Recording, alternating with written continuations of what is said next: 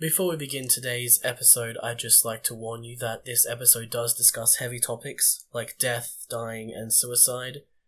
If these topics do bring up any disturbing or upsetting thoughts, feelings, or memories, please reach out to Lifeline on 131114. In May last year, the Voluntary Assisted Dying Act passed in New South Wales Parliament. Following an 18 month implementation period, the legislation will now be coming into effect on the 28th of November. As part of the Act, a board has been established as an independent oversight and decision making body. One of the board's key duties is to approve or refuse applications for access to voluntary assisted dying. As of 2023, all states in Australia have committed to providing access to voluntary assisted dying. The Northern Territory and Australian Capital Territory do not yet have voluntary assisted dying laws, but residents of those states can access voluntary assisted dying in New South Wales or Queensland under exceptional circumstances. In order to be eligible for voluntary assisted dying, a person must be in the last stages of an advanced disease, illness, or medical condition, and must be experiencing pain and suffering they find unbearable. Access to voluntary assisted dying allows those with a terminal illness and no hope for recovery or a better quality of life to have dignity in death and end their life on their own terms. Today I am speaking with Associate Professor Dr. John Malouff from the University of New England. John is a professor of psychology who specializes in psychological interventions. So, could you tell us a bit more about yourself and how you came to be interested or involved in the topic of voluntary assisted dying?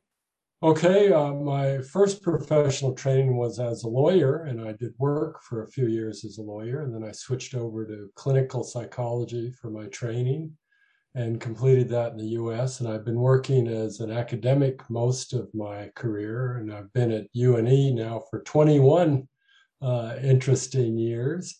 And so my interest in uh, assisted suicide or assisted dying is just based on all my past training as a lawyer. There, there's a law involved, obviously, and that had to pass through Parliament, through the state Parliament, and there are rules involved. It's really quite a process to get it done in New South Wales. Um, it, it, was uh, the law, I believe, was passed by the former government, a conservative, conservative government in New South Wales, and the law itself is conservative. Was just looking at a step by step process of what has to be done. It looked like 15, 16 different steps that a person would have to do. And uh, so I, am interested in the legal aspects, but I'm also interested in the psychological aspects of who would want to do it and what role uh, psychologists might play in it. Mm. So you've said that it, you know, there's all these different steps that people have to jump through just to get that yes or no answer, and at the end of it, they might not even be guaranteed a yes. Does that is that going to have an impact on people's mental health when it's already potentially so low because of their situation?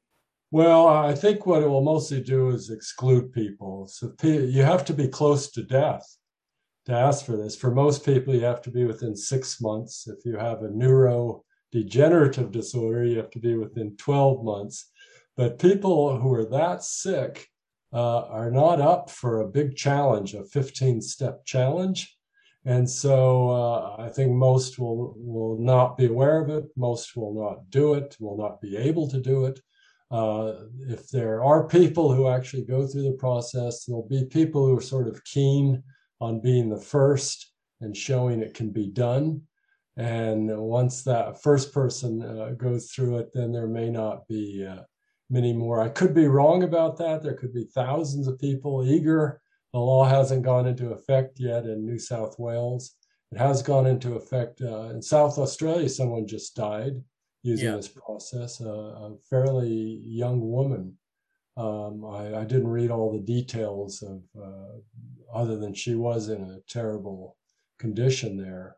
So it has some potential for some people to use. I think it will be rarely used because it's so limited and who can get through it and how many steps there are. the steps are in there. I can say as a as someone with legal training, they're in there to protect a person from being railroaded into an earlier death. Hmm. Um, so the, the, once you have the government involved, which it's highly involved, it's ponderous. Things don't yeah. Move that fast. And I, there's a, a board that ultimately will give the okay and uh, how fast it will operate. I don't know. Much of the machinery is not set yet. The process is set, and there probably are people on the board, but they've never had a case. And uh, so it's a big elaborate deal to get into this process. It's uh, um, and it's and it's very restricted on who's eligible at all. So it's a far cry, say, from the Netherlands, where uh, it's pretty much more wide open.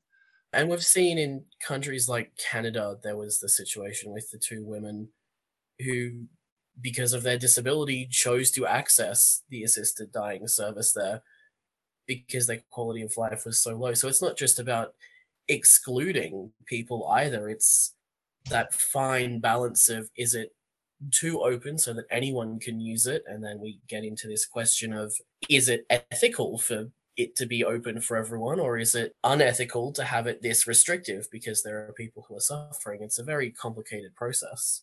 It is uh, the right. The ethics of it are complicated, and the process, the 15 steps, is pretty carefully set up uh, to protect the person, and not just that person, but to protect healthcare providers. If they don't want to be part of this, they don't have to be part of it. Uh, as far as the actual helping the person die, uh, so they can just turn it over to somebody else if they get a request from a patient. So yeah, it it, it is uh, it does protect the rights of the legal rights of people. Uh, it, it, does have a psychological impact on society, or it will once people are more aware of it, because it's a step in the liberalization of society. It's another human right.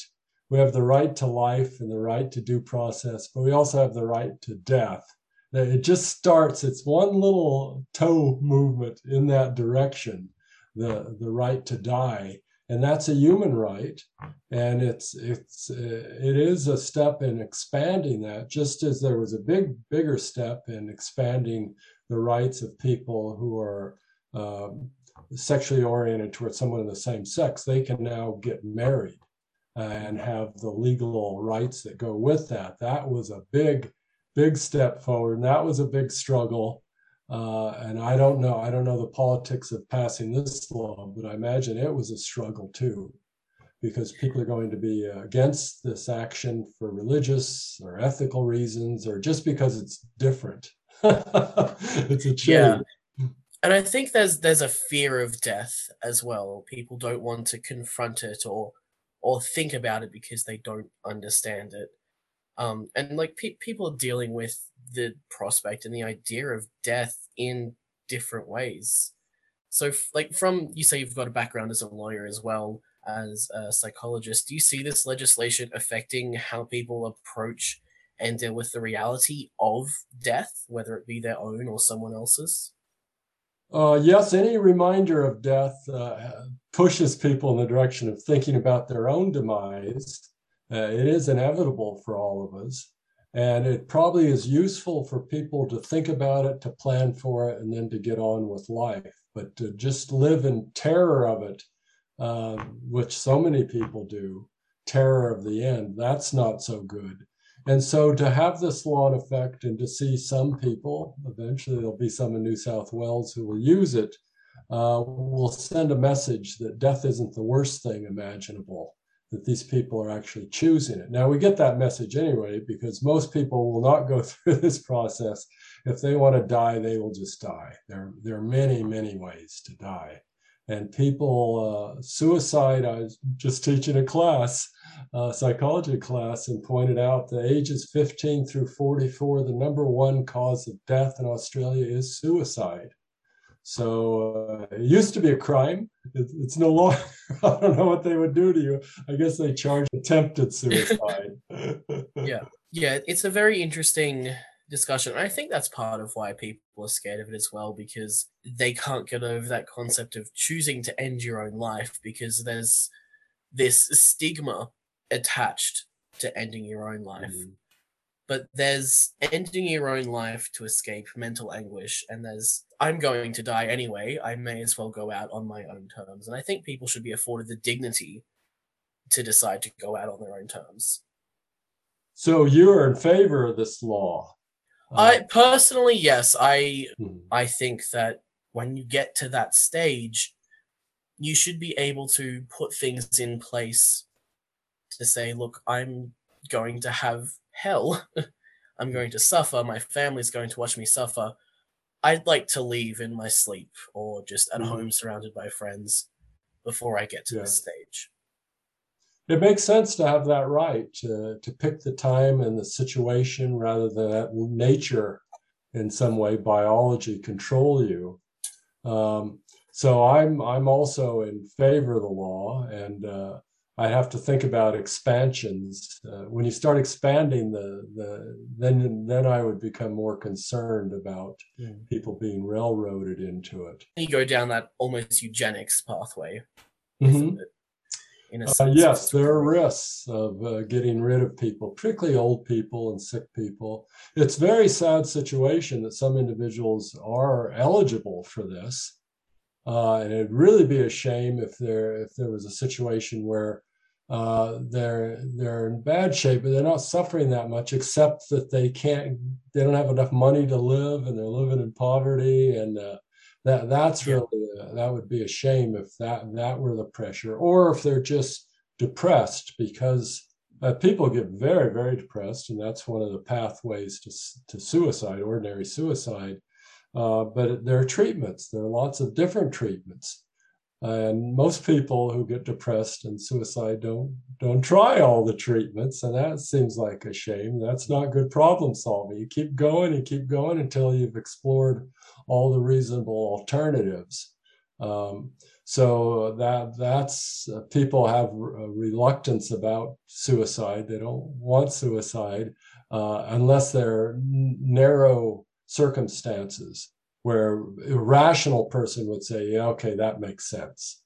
Uh, you've done everything you can and you, it's just out of your control now. It's suffering and we can't really do anything about it. Your quality of life is so low.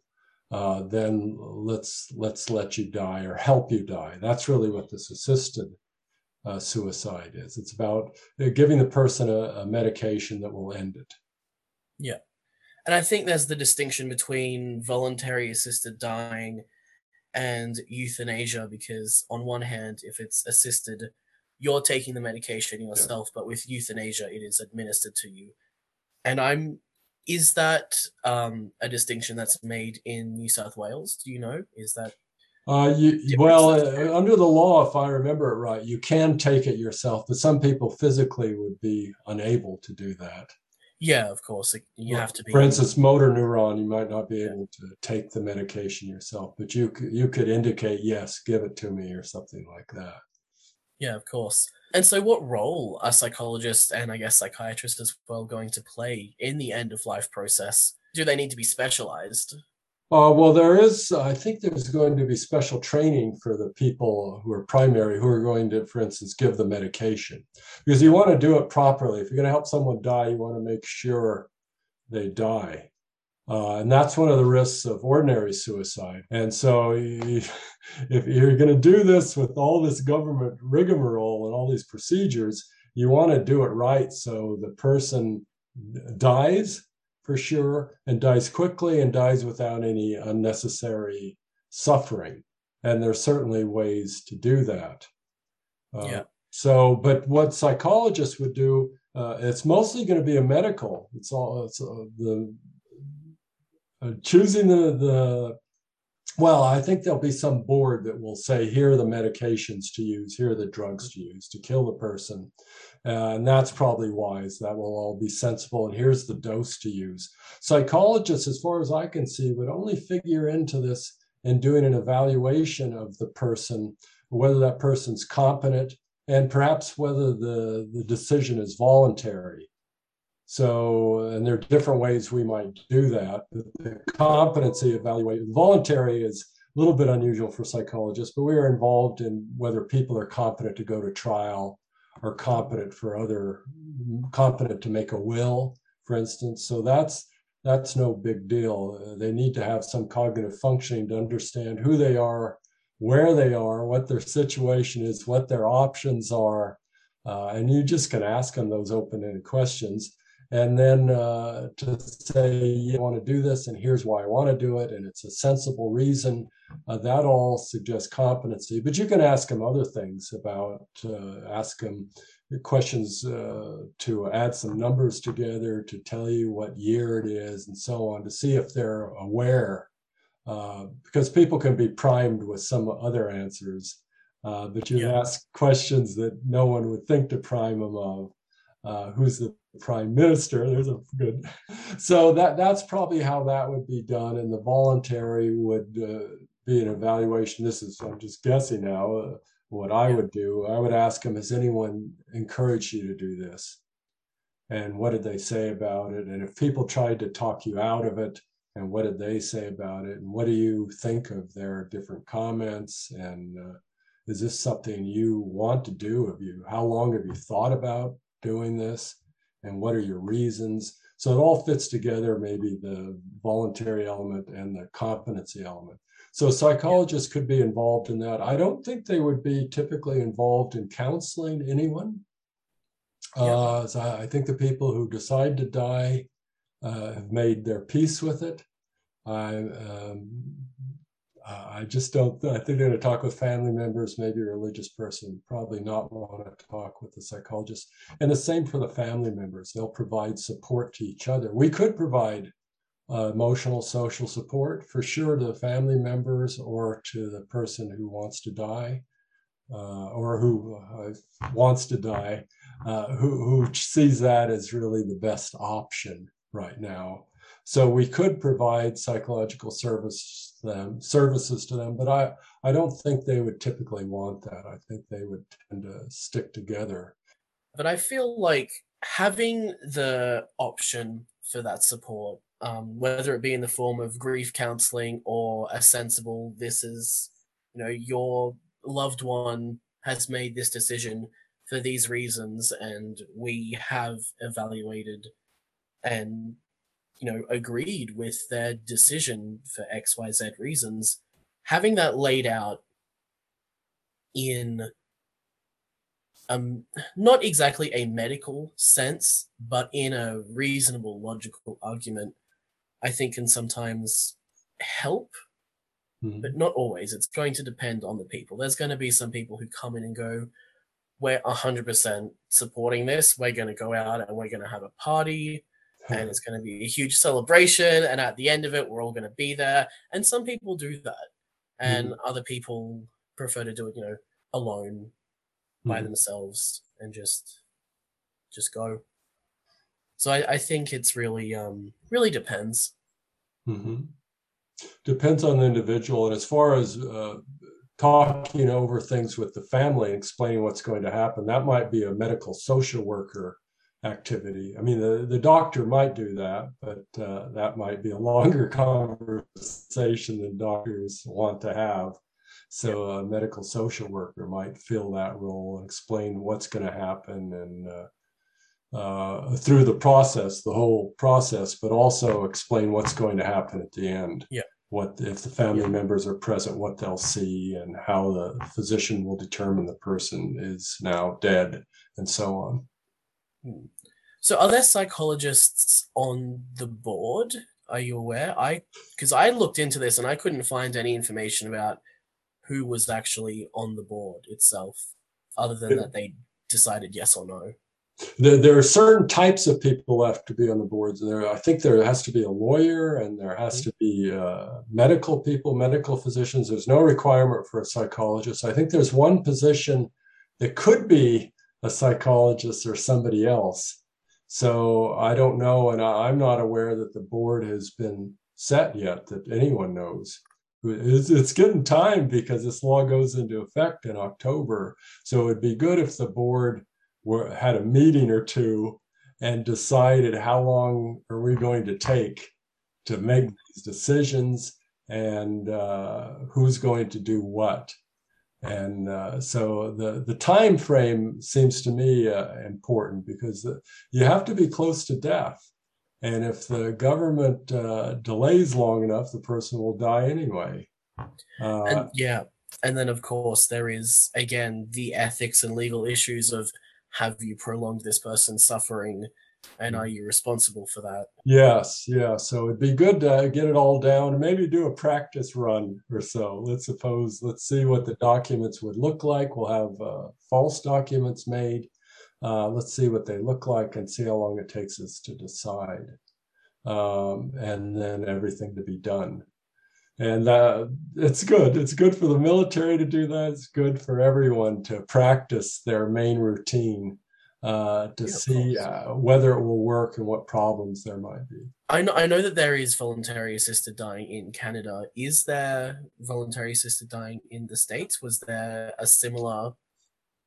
Hmm, well, it's been a long time since I uh, worked there as a lawyer. I wasn't back then. Uh, yeah. it, it, nowadays, it would, uh, well, it would depend on each state. So there's some states that are more, well, much more liberal than others. Some are highly yeah. conservative in the United States. So it'd probably be in a liberal state. Um, so uh, if I were going to look, I would look at, say, Oregon. I think may have a law on this. Colorado is also a fairly liberal state these days. So they probably have something. Now, how restrictive it is, it's hard to get more restrictive than New South Wales. Uh, uh, so it's probably yeah. The same or more liberal, but not as liberal as uh, the Netherlands. That that's still, uh, I think, the Netherlands leads the world in how how open they are to having this assisted dying. Do you foresee it getting easier in New South Wales, or is that going to have to be a change of state government and then a whole cultural shift? Well, there is a change of state government. The uh, the labor is in there now, so that is true. And if labor stays in, this probably isn't their top priority. I don't know. It's any priority. They want to. Everyone wants to see what happens with this. Uh, and does this meet the need, or does it fail, fall short? And uh, what do people think about it once it starts happening if it does happen or or if it never happens what's the point of the law really? Mm-hmm. uh, is it covered by medicare? Oh there, there are all sorts of things to see. So it's not uh, completely foolish to go step by step but i think it's a it's moving in that direction that it will likely be liberalized. But it does depend on the government. Uh, that's if labor stays in power then there's some chance for it but even if labor gets out, uh, that's just the march of society, it seems to me, to move in the direction of more human rights. Uh, and this is a human rights issue. The government wants to do it carefully, but it wants to, uh, to some extent, the government wants to let people do what they want to do as long as you don't harm anyone else. Uh, if you want to marry someone of the same sex, go ahead. And if you want to die, uh, we may also say go ahead, and we could someday reach the level of the Netherlands where it's really uh, wide open. I'm not sure what's happening there, what the people think about it, but that the Netherlands has not gone in the restrictive direction. They've been wide open for a while, wide open, relatively open. Um, and I, I, think that makes sense to go in that direction because there are so many suicides. Uh, but suicides are dangerous and suicide attempts are really uh, very frequent, much more frequent than suicides. So to get a little bit, it might help us get more control over that and prevent some of those suicides if people applied for the right to die and then there were options presented to them. Uh, I think that would be better than people uh, sneaking around and trying to kill themselves and failing at it uh, injuring themselves repeatedly and causing a lot of uh, heartache uh, for family members and so on. That, that's my thought, but I you just don't know till you uh, you don't. Try. But what you're saying, it, it feels to me very similar to the decriminalization of of drug use. Yes, it is. When you decriminalize the drugs, you are able to help people because there's no stigma attached to it and they're going to listen to you because they know that they can come to you and not be judged and not be sent away and not be imprisoned and you actually see change so i think it is very much a step in a similar direction with death and dying and the human right to it Yes, and and you don't know. You can try it uh, for drugs, as I'm interested in that too. Uh, I, I sort of lean towards that, but I wouldn't bet all my money that it would turn out to be a positive thing to uh, legalize most. And so Australia is going in that direction too with marijuana, with c- cannabis. So it's taken a step, and it may take more steps, and other nations will take more steps, and we'll see what happens. Uh, and we're taking those steps because this isn't good, the situation it is now with uh, substances uh, illegal substances, but also the, the death situation. We think that that's not good, that people are forced to stay alive or we won't help them.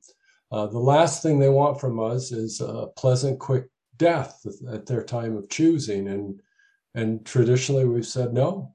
Well, I say formally we've said no, but in truth, I think physicians have helped people die. They've done it quietly so no one would notice or it couldn't be proved. Uh, but I imagine they've been doing that for many, many years. Uh, uh, it's a it's a mercy, I think, to yeah. see someone going through that and to say, "I you don't want to go through this anymore. I don't want you to go through this anymore." It's all any of us could ever ask for is peace at the end. Yes, but it's been done under the table, which is a little bit dangerous. They don't have the. Yes. Uh, they're, they're, they're probably trying, traditionally they're trying to give more painkiller and more and more to help the person die. But uh, whether that's a good strategy, it's probably not the optimum strategy. Uh, maybe it is. I don't know. Um, but it's better to bring things out in the open and face the reality that some people are, are quite miserable and would like to die. And there's nothing we can do to help them be less miserable. Uh, we would be good to try everything to cure them and so on.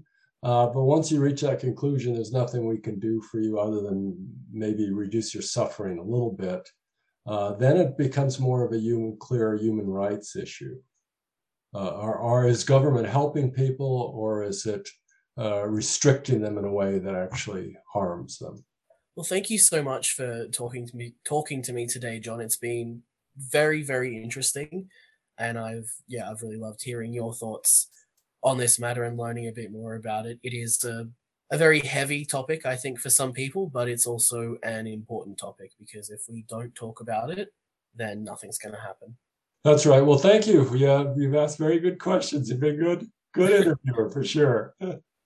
oh, it's good to hear that. I um, yeah, it's something I'm very passionate about, and I think people need to hear about it. Yeah.